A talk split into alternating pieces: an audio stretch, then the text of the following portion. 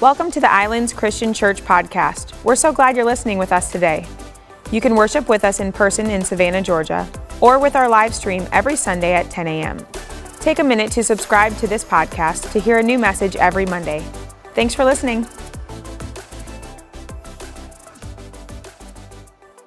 So we're going to, uh, in Ephesians chapter 4 is where we are. and We're continuing this series. We've been in this now uh, for uh, a, lot of weeks. I think this is week 10. Uh, I think it's, um, if you're miserable with this, I'm really sorry, but I'm loving it. So, like, I'm loving it. And, and I'm preacher. So, like, that, that's kind of how it works. But um, if you, I want to remind you this every time we, we kind of start this every weekend, I remind you of this that there's letters in the New, New Testament, and Ephesians is a letter. So just like you would sit down and write a letter, it's a letter written by a guy named Paul to a group of Christians under the inspiration of the Holy Spirit. So he's writing a letter to a group of Christians in a region called Ephesus. And so all these people would have been in churches. They would have gotten the letter. They'd have been like, hey, we have a letter from Paul. Let's read it. And they would have all circled up, and people would have read the letter out loud. And that letter, uh, the letters written by Paul and Peter, uh, John, these letters were written, check this out, to help solve problems and conflict in the local churches.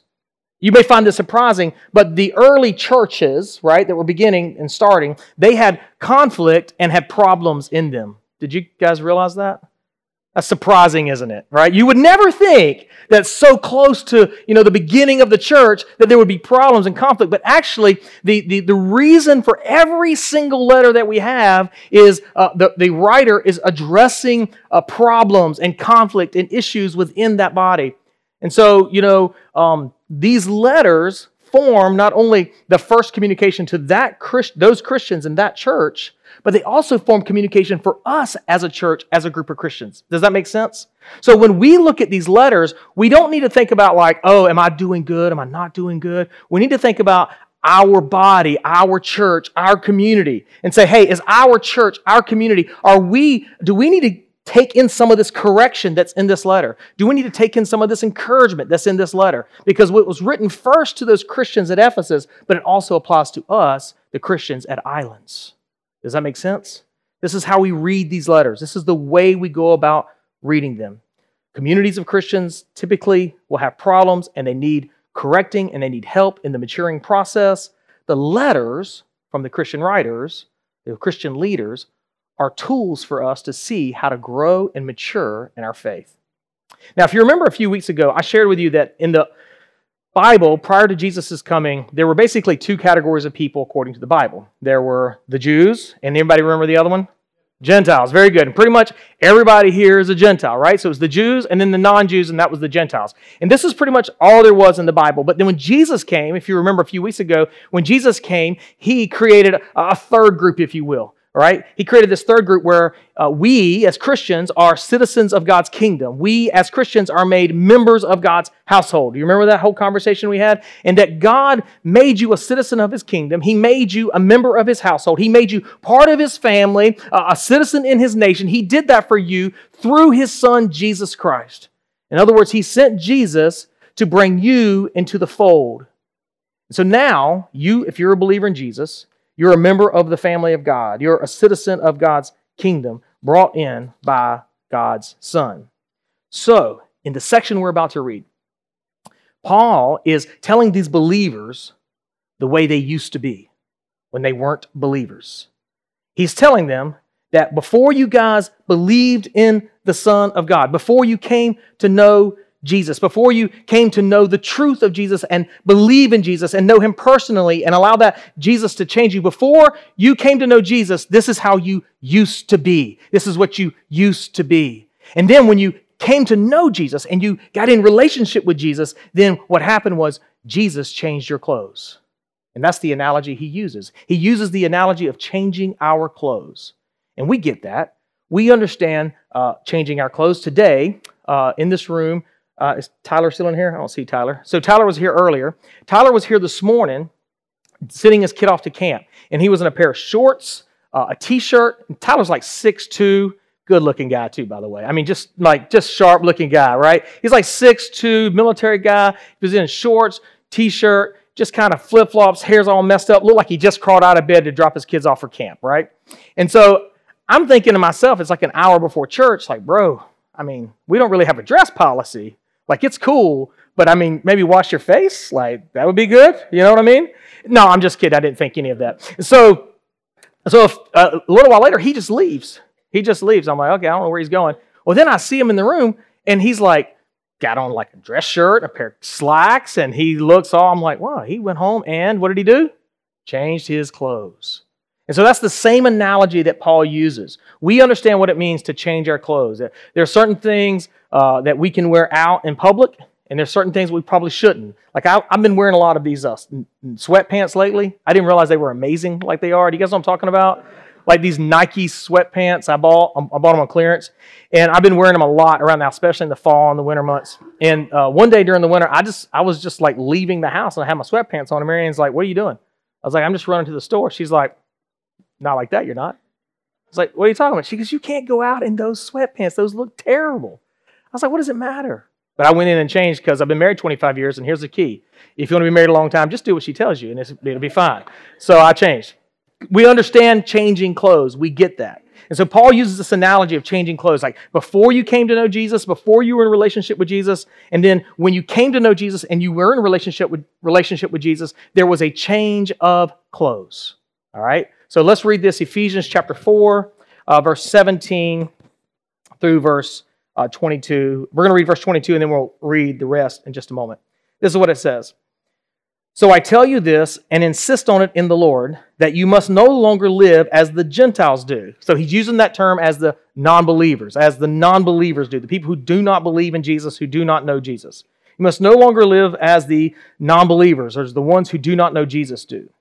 In the future, futility of their thinking. They are darkened in their understanding and separated from the life of God because of the ignorance that is in them due to the hardening of their hearts. Having lost all sensitivity, they have given themselves over to sensuality so as to indulge in every kind of impurity, and they are full of greed. That, however, is not the way of life you learned when you heard about Christ and were taught in Him in accordance with the truth that is in Jesus. You were taught, with regard to your former way of life, to put off your old self. You see that? To put off your old self, which is being corrupted by its deceitful desires, to be made new in the attitude of your minds, and to put on the new self, created to be like God in true righteousness and holiness. I read a little bit further than I said, but there you go. So, um, so Paul says, you as believers sitting right here. So let's just say that, let's just for sake of argument, everybody in the room, let's just say we're believers in Jesus. We follow Jesus. We know Jesus. We know him personally. Paul says that those of us who are believers or followers of Jesus, we're different from people who are non believers, people who do not know Jesus, people who do not follow Jesus. He holds uh, two defining characteristics for this group, for the group of people who do not know Jesus, for the group of people who do not follow Jesus. And he holds these two defining characteristics out. And what I'm about to share with you these defining characteristics of non believers, they, they cannot be true of believers. In other words, if these two defining characteristics of non believers are true of you, then you're not a believer in Jesus. You follow what I'm saying? So he holds out two defining uh, descriptions, if you will, of a person who doesn't know Jesus. And he says, if you don't know Jesus, this is the defining description of you. And if you do know Jesus, those two things cannot possibly be true of you. All right? So, first of all, he says the, Gentile or the non believer, he says that their thinking is futile.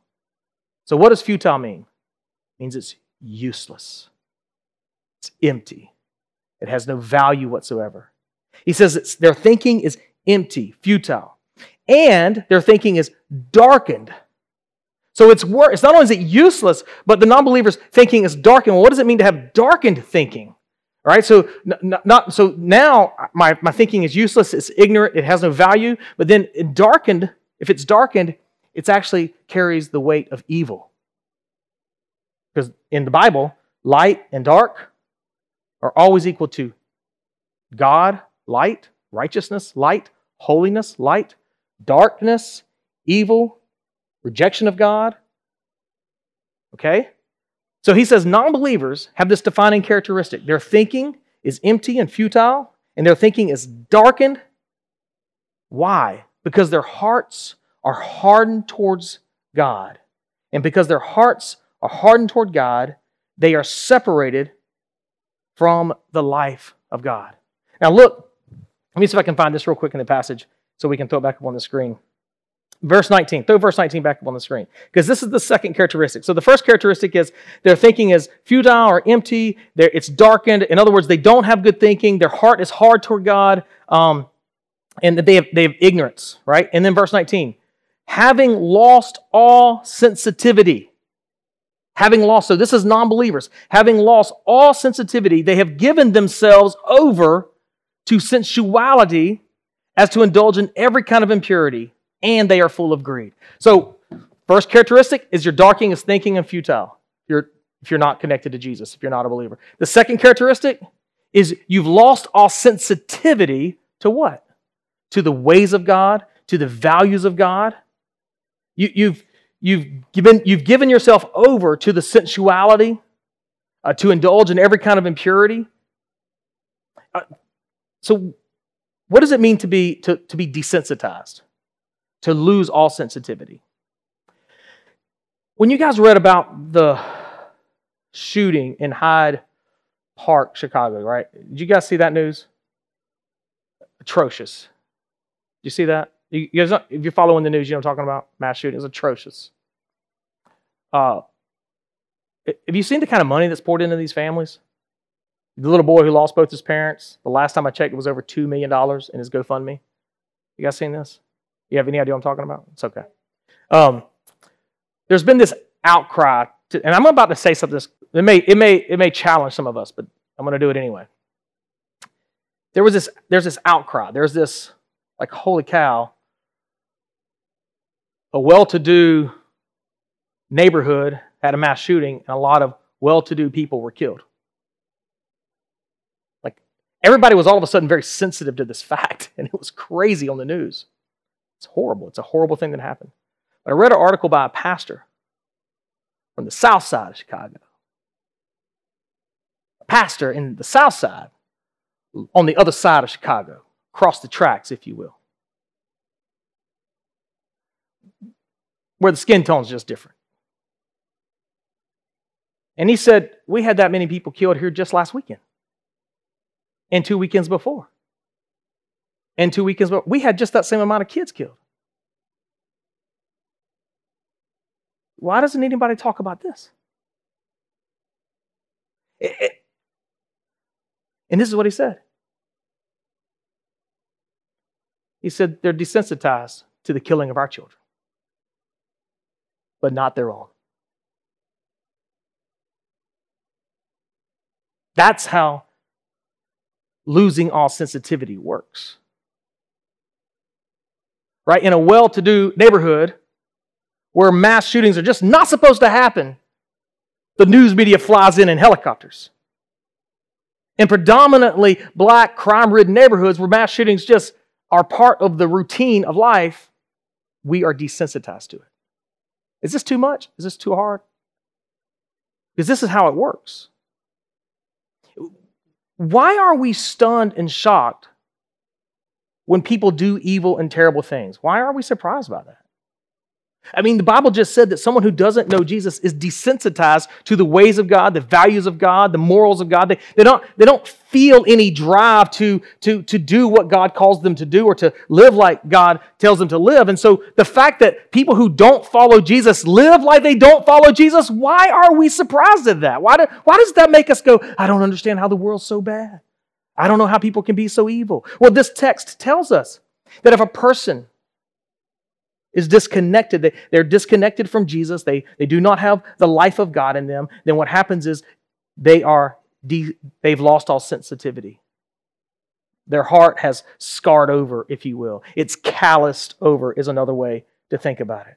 When a person, and if you're in this camp, listen carefully if you're online or you're, you're, you know, listening to the podcast.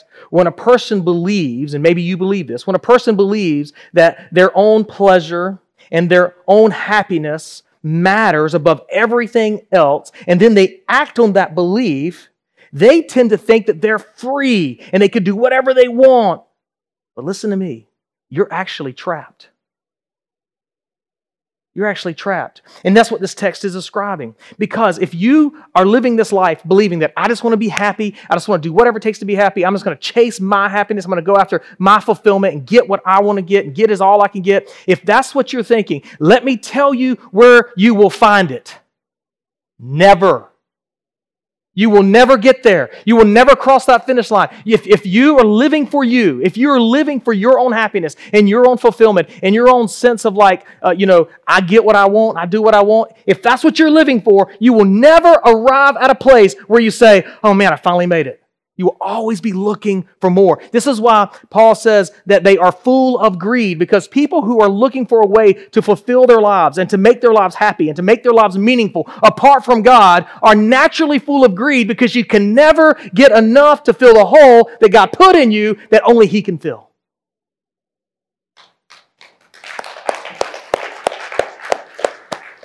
So, this idea that I just want to be happy, I'm going to chase my happiness, I'm going to go after it, I'm telling you, that's a trap. That's a lie from Satan. And there's so many people living in it. And this is why Paul says this is a life full of greed.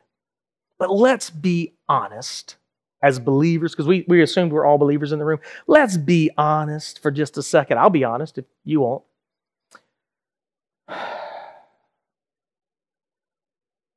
The description we just read is not just of non believers, is it?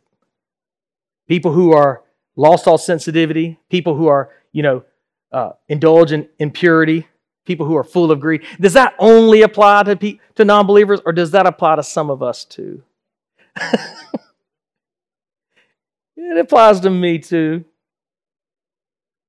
See, this description uh, for us, even as believers, we still find ourselves in this place where I, maybe, maybe you're not ever in this place, but I'm in this place sometimes where we're just kind of like tired and we just want what we want.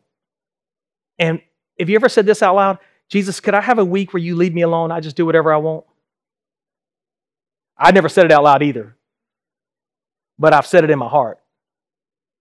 And then there's been weeks of my life and days of my life, and maybe longer seasons, seasons than that, months or years, where I've just lived that way and didn't tell anybody.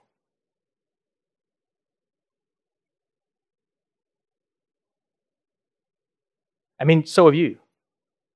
We've all lived that way. Because, because this description also fits those of us who know Jesus and follow Jesus. We too are prone to chase whatever makes us happy. We too are prone to to, to go after things that we know are impure and not good for us, to live in such a way that is not healthy, and to never have enough of it, to be trapped by greed. But let me tell you the difference. The difference is in that clause, the having lost all sensitivity. Verse 19, having lost all sensitivity. You see, the thing that a believer in Jesus cannot lose. That a non believer in Jesus doesn't have is that sensitivity to God and His ways. So think back to a time when maybe you were living in such a way that you just ignored God. You're just doing whatever you want. You're living for whatever made you happy.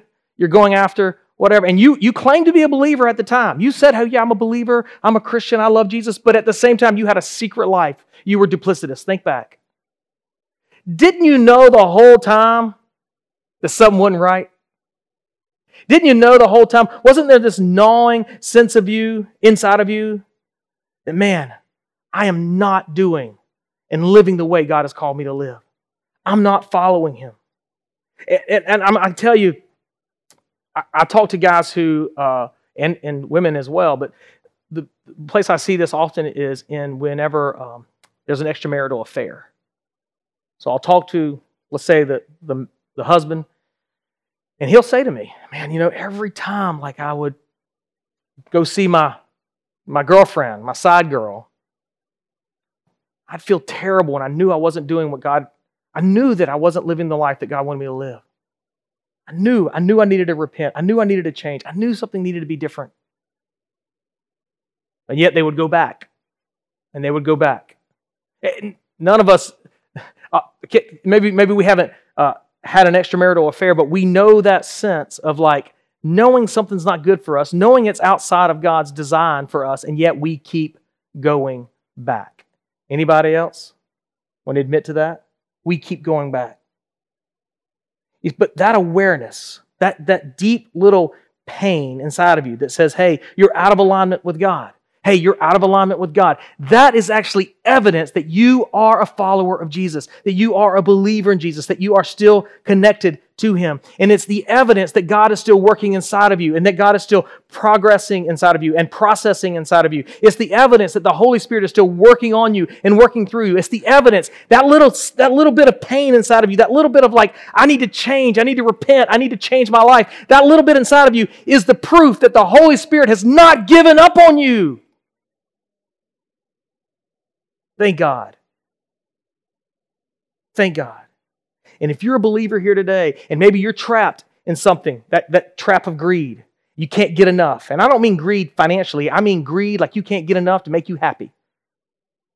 Whatever your poison is. It might be money, might be sex, might be drugs, might be just workaholism. Who knows what it is? Might be porn. Who knows what it is for you? But you can't get enough.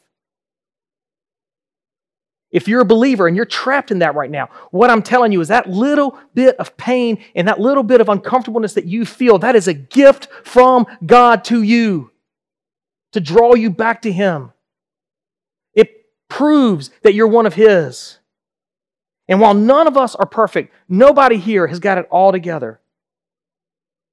If you're a believer in Jesus, you know you know because you are sensitive to the fact when you are out of alignment with God. So, a believer in Jesus, follower of Jesus, it is not impossible for us to get caught up in sin, habitual sin, and do stupid stuff. Somebody say amen. it is not impossible for us to get caught up in stupid stuff. What is impossible for us is to be insensitive to God who is not giving up on us. That's the evidence you are still connected to Him. The, di- the distinction between believers and non believers is what the Bible calls repentance. So, believers are constantly trying to renew their minds, they're constantly trying to fight the demons that are, uh, uh, uh, that are attacking them. They're constantly trying to repent in their minds, to change their minds about their actions, and to realign their lives with God and they will repent on Monday and fail on Monday afternoon, Monday morning and fail on Monday afternoon. Somebody say amen. But then Monday evening they will repent again. And then Tuesday morning they will fail. And then Tuesday afternoon they will repent. And like this is this is like the idea that you to be for you to be a Christian, you have to get it right. You got to be perfect. I'm telling you, I'm telling you, friends, no, to be a Christian, we have to be sensitive to the work of the Holy Spirit and consistently and constantly come back to Him and repent and allow Him to work in our lives and knowing that the process and the progress is taking place. It's happening. He's renewing our minds, slowly chipping away at our sinful desires and replacing them with holy and righteous desires. Slowly, slowly, slowly. Look at verse 22 through 24 again, real quick. Paul says, uh, he says, You were taught with regard to your former way of life to put off your old self, which is being corrupted by its deceitful desires, and to be made new in the attitude of your minds, to put on the new self, created to be like God in true righteousness and holiness. Now, so where this repentance happens, where we fight this battle, is here in our minds. This is why Paul says the renewing of our minds. So we, we put off our old life. We say, hey, I don't want to live that way anymore because it's being corrupted. And, and we're being made new in the attitude of my mind so that I can put on my new self, created to be like God in true righteousness and holiness. So, where does the, you guys remember seesaws? You guys remember this? So, where's the hinge on the seesaw? If over here is the old self we're throwing away, and over here's the new self we're putting on, where's the hinge? In the, in the renewing of our mind, in the, the renewing of the attitude of our minds. And what did Paul say that the, the non believer, their issue is in their what? Where, where was it? In their thinking. You see what I'm saying? Y'all, y'all see the connection here? You see the connection? The problem with the ones who, if you didn't reject Jesus, if you say the story of Jesus isn't true, if you just deny this whole thing, then, then what Paul is saying is that for you, your thinking is futile, it's darkened. It, I'm not trying to offend you, but the text just says you're ignorant. You don't know what you don't know, okay? But the pathway to putting off that old life and putting on a new life, the pathway is also in the mind to renew our mind, to change the attitude of our thinking. And then in verse 22, Paul tells us how we are made new in the attitude of our minds. If this is the battleground right here, the seesaw, if this is the battleground to go from the old self to the new self, is to change the attitude of my mind. If this is where it's got to happen, then verse 22 tells us, I'm sorry, I got confused there for a second. verse 21 tells us where that how that battle happens in our mind and how we win it. Look at verse 21. Verse 21 says, "When you heard about Christ and were taught in him in accordance with the truth that is in Jesus." Okay. So the renewing of my mind happens, or the changing of the attitude of my mind happens when I learn and believe the truth about Jesus, but more than that, when I meet Jesus. When we've been taught about Christ and about the truth that is only found by knowing Him, being in relationship with Him, then our mind begins to be made new. And this is what so many of us as Christians grew up with and what so many of us has believed as Christians is we think that Christianity is about believing the right set of doctrines the right set of beliefs. If you get all your doctrinal beliefs in a row and you believe A through D and you don't confuse E and get it up here, if you, if you know enough Bible, if you got enough doctrine, if you got enough theology, and if you believe the right stuff, then you too can be saved. But that is not the truth. And there are many people who have just enough Jesus in their life to be inoculated from knowing Jesus actually. And who said that? Does anybody know who said that? I can't remember her name right now. It's a famous uh, writer, Catholic writer who was born in Savannah. Who was she? I can't think of her name. I'll remember this later and post it on my Facebook. Y'all, y'all remember that.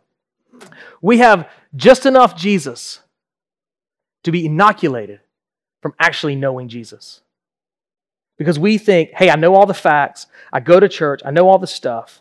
But what Paul is saying is that we come to be renewed in our minds and have the attitude of our minds changed, not by having the right set of beliefs or the right formula, but by actually knowing Jesus Christ. Because Jesus can be known, He cares about us, and He changes us, and He saves us.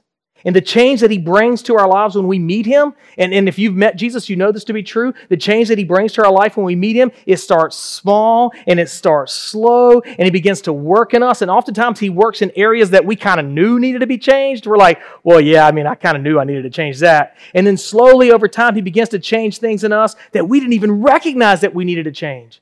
He works in us and he changes us and he moves our selfishness away from us, our greed away from us he removes our sinful desires away from us and he replaces it with a brand new self. And in verse 24 said that self is like God in true righteousness and holiness. Now let me just tell you something. If you believe Christianity is about you going out there and trying to live good enough, white knuckle it enough to be holy and righteous like God, you are miserable. Because guess what? You can't do it. You cannot white knuckle yourself to holiness and righteousness that's like. Listen to this statement, guys. Look at verse 24. This new self is like God in righteousness and created to be like God in true righteousness and holiness. Come on. This is not like be a really good person that holds the door for old ladies. This is be like God. How many of us are like God in our holiness and righteousness? Anybody want to say, yeah, me? How many of us are even close? How many of us even have an idea of what that is? I don't, we're clueless. But what the text says is that when we come to know Jesus, when we give Jesus our lives and we enter into a relationship with Him, He starts working on us and working inside of us and through the Holy Spirit changing us so that we arrive at a righteousness and a holiness that is like God's. And you're thinking, I don't know, brother, that seems way off. I get it. I get it. I, I, I look in the mirror too. But the promise isn't just for this life, it's for the life to come. And that's what Paul's talking about. He, Jesus is working on us and changing us and make, bringing us into a righteousness and holiness that's like God, and it's leading ultimately to life forever in eternity that will be, we will have righteousness and holiness like God. Okay, we're going to read the next section very quickly and wrap this up. Because the next thing Paul does is he gives us a description of what our new clothes look like. He says, hey, these are what the new clothes, when you put on the new self, here's kind of what it looks like, how you can kind of gauge if you've put on the new self or not. So verses 25 through 32. And what I'm about to read to you, you're going to feel like this is totally impossible. I'm never going to be able to live this out. If you feel that way when I read this, good. That means you're not self righteous. All right? Because we don't like, nobody likes self righteous people, okay? So if you, when I read this out loud and you go, man, I could never do, I'm never going to be that person. That's a good thing because you know why? You're right. You're never going to be that person. Only Jesus, by knowing Jesus, can this person come up out of you. It's only Jesus inside of you that brings this person out of you. It's only Jesus leading your life that this person comes up out of you. So listen to this text and don't feel shame and guilt about how you're not reaching it. Listen to this text and think, that's possible? I could be that person if I gave my life to Jesus, if I let Him have control of my life, if I surrendered my life to Him, I could be this person? Listen to this. Therefore, each of you must put off falsehood and speak truthfully to your neighbor, for we are members of one body. So far, not too bad. Don't lie. All right? Don't lie. In your anger, do not sin. Oh, wait a minute. But you don't know what she did, brother. You do not know what she did. Do not let the sun go down while you are still angry. Ooh. Ooh, okay. What if it's been like 19 years I've been letting the sun go down? And do not give the devil a foothold. Anyone who has been stealing must steal no longer, but must work, doing something useful with their own hands, that they may have something to share with those in need. Do not let any unwholesome talk come out of your mouths. Oh man, just stop. Anybody ever have any unwholesome talk come out of their mouths? Don't raise your hand. We know. You don't have to confess. We know. You know how we know? Because your heart's beating. That's how we know but only what is helpful for building others up according to their needs. This, that phrase right there, only for what is helpful for building others up according to their needs. Now, think about that for a second. That means if I'm talking to you, whose needs am I thinking about all the time? James, whose needs am I thinking about all the time? I'm, I'm, I'm, looking, I'm talking to you, I'm thinking about your needs, right? I'm not thinking about my needs, I'm thinking about your needs. This is what this text says. That means every conversation I'm having, guess who I'm not thinking about? Me. Guess who I am thinking about? You. How y'all doing on that? How's the grade on that in your life? I mean, I'll be honest. Sometimes I'm talking to you and I'm like, man, I'm really hungry. I mean, I'm talking to you, and you, I'm, we might even be having a really good conversation where you're telling me something very meaningful, and I'm thinking to myself, man, I love this person, but I'm really hungry. But this text says, that when Jesus is working inside of me, when I'm talking to someone, I, I, the words that come, listen to me, listen to me, listen to me. That means all the time, 100% of the time, the words that come out of my mouth are words that are meant to be building you up according to your needs to benefit you. So I'm thinking about your needs, I'm thinking about my words, and I'm trying to, I'm trying to build you up at all moments. I don't know about you, but a lot of times I'm using my words to build me up. Am I the only one that's going to be honest? Okay, that's cool. Man, that, that text right there blows me away. You know God had to write that. Verse 30 And do not grieve the Holy Spirit of God, with whom you were sealed for the day of redemption. That just means don't live a life where you ignore the Holy Spirit's prompting in your life, where you reject Jesus and you and you and you don't pay attention to what God's doing in your life. I don't know about you, but there are days where I'm not paying attention to what God's doing in my life. Verse 31 Get rid of all bitterness, rage, and anger Brawling, that just means infighting. That's not like bar brawl. I know you're like, well, I don't really brawl anybody. That just means like infighting. And I know y'all infight. Don't even try to tell me you don't. And slander. Nobody slanders. Along with every form of malice. Y'all ready for this one? Be kind and compassionate to one another, forgiving each other, just as in Christ forgave you. Now, how did y'all feel after me reading that? Y'all feel like, hey, you're doing pretty good? Like, what would you grade yourself? Seriously, y'all, y'all at your grade F's of failing, A plus is like you're killing it. Where are you at? What's your grade? What's your grade? Anybody? C, D. Okay, so the very fact that we do this, listen, look at me. The very fact that we do this kind of exercise where we read the Bible to see, when we read the Bible to see kind of how we're doing, whether we're doing good or not doing good, look at me, we're missing the point of the Bible. Now, this is the most important thing I need you to hear me say today.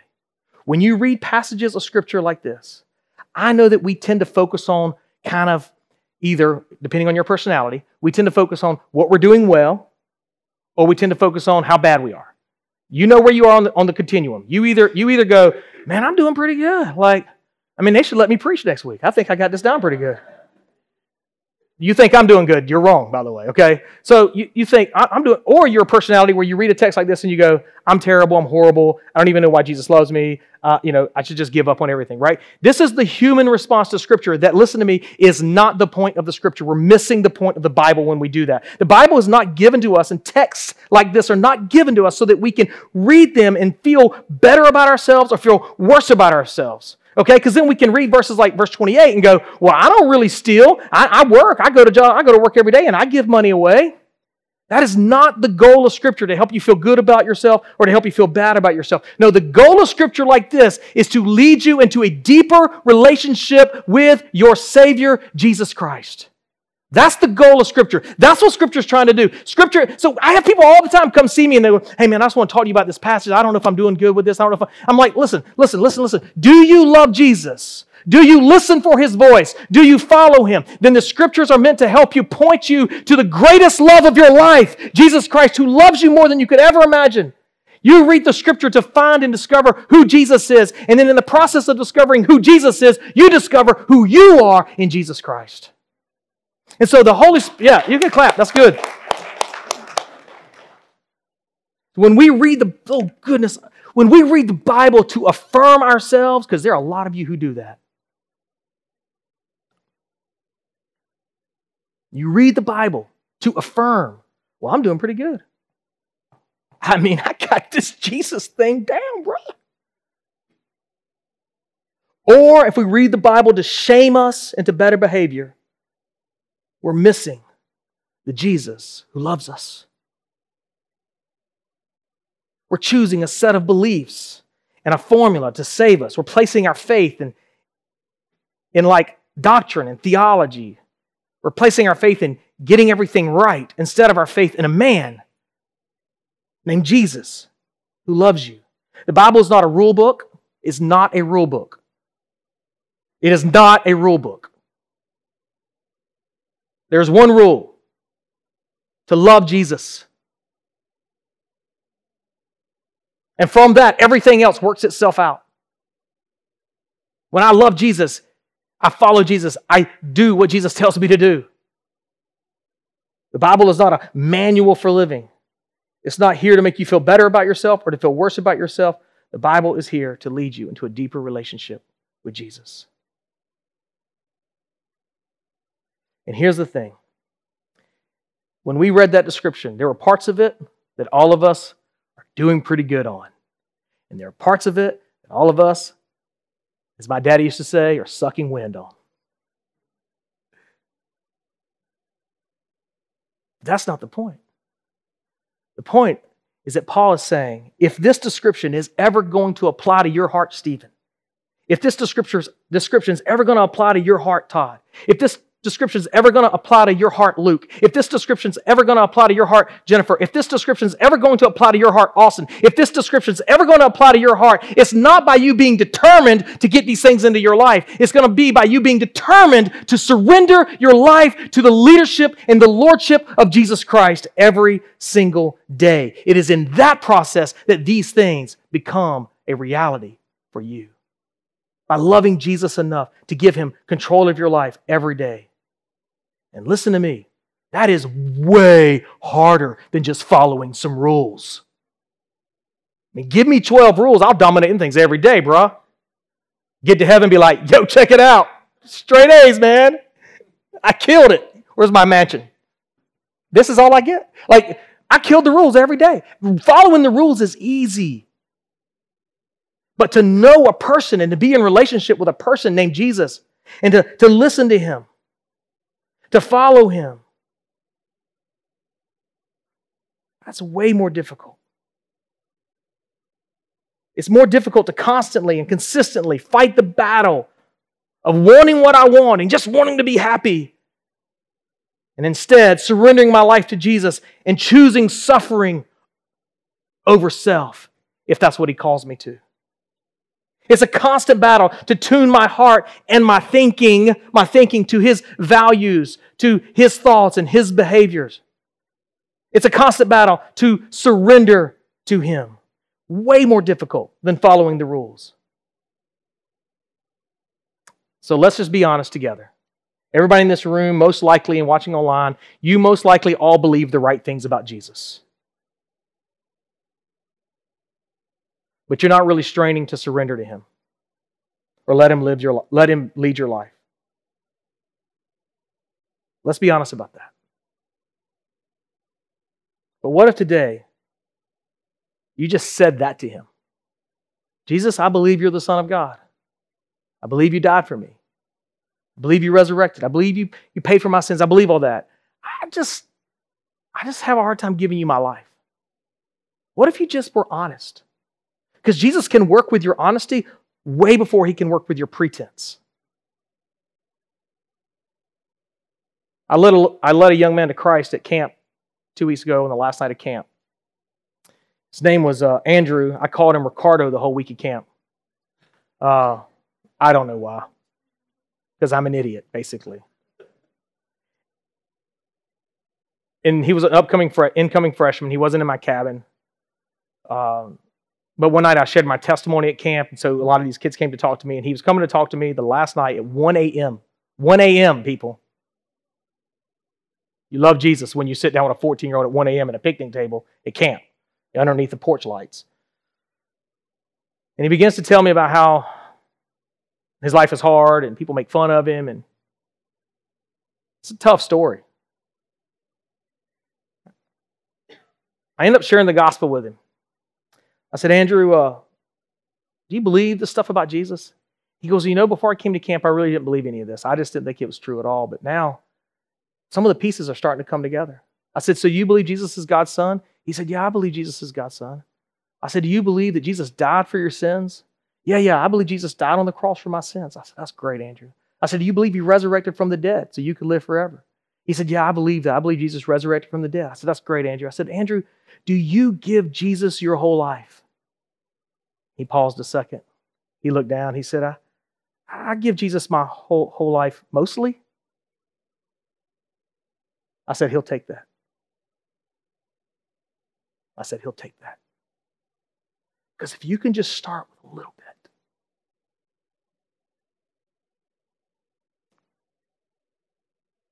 if you can just start with a little bit, that's how He'll start changing your clothes. And He'll renew your heart. And one day you won't even recognize yourself anymore. Because that's what Jesus can do for each of us. Father, thank you.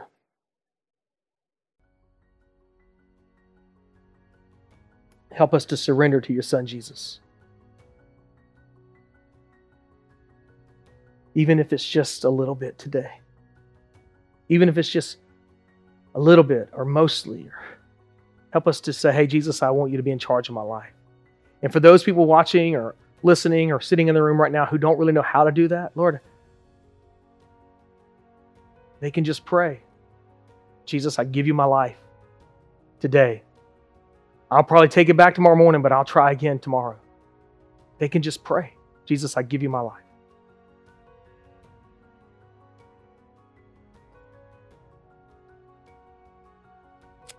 Thank you, Father, for saving us. Amen. Hey, if today, if you want to talk with somebody, if you're ready to say, hey, I want to surrender my life to Jesus, or Maybe you're a believer trapped in some greed. And I don't mean money greed, you know what I'm talking about. Can't get enough greed. And you need somebody to pray with you. We're going to have Chris and Dawn up here. They were the ones that led us through communion and hosted with us. So you want to come up and pray with Chris or Dawn, uh, they're going to be hanging out right here after the service. And so um, just feel free to make your way up here and see them and pray with them. and to tell them the thoughts you have. Ask them questions. Tell them what you're confused about. They'll help you. Guys, we love you. Thank you for being here today. Have a wonderful week and a blessed rest of your day.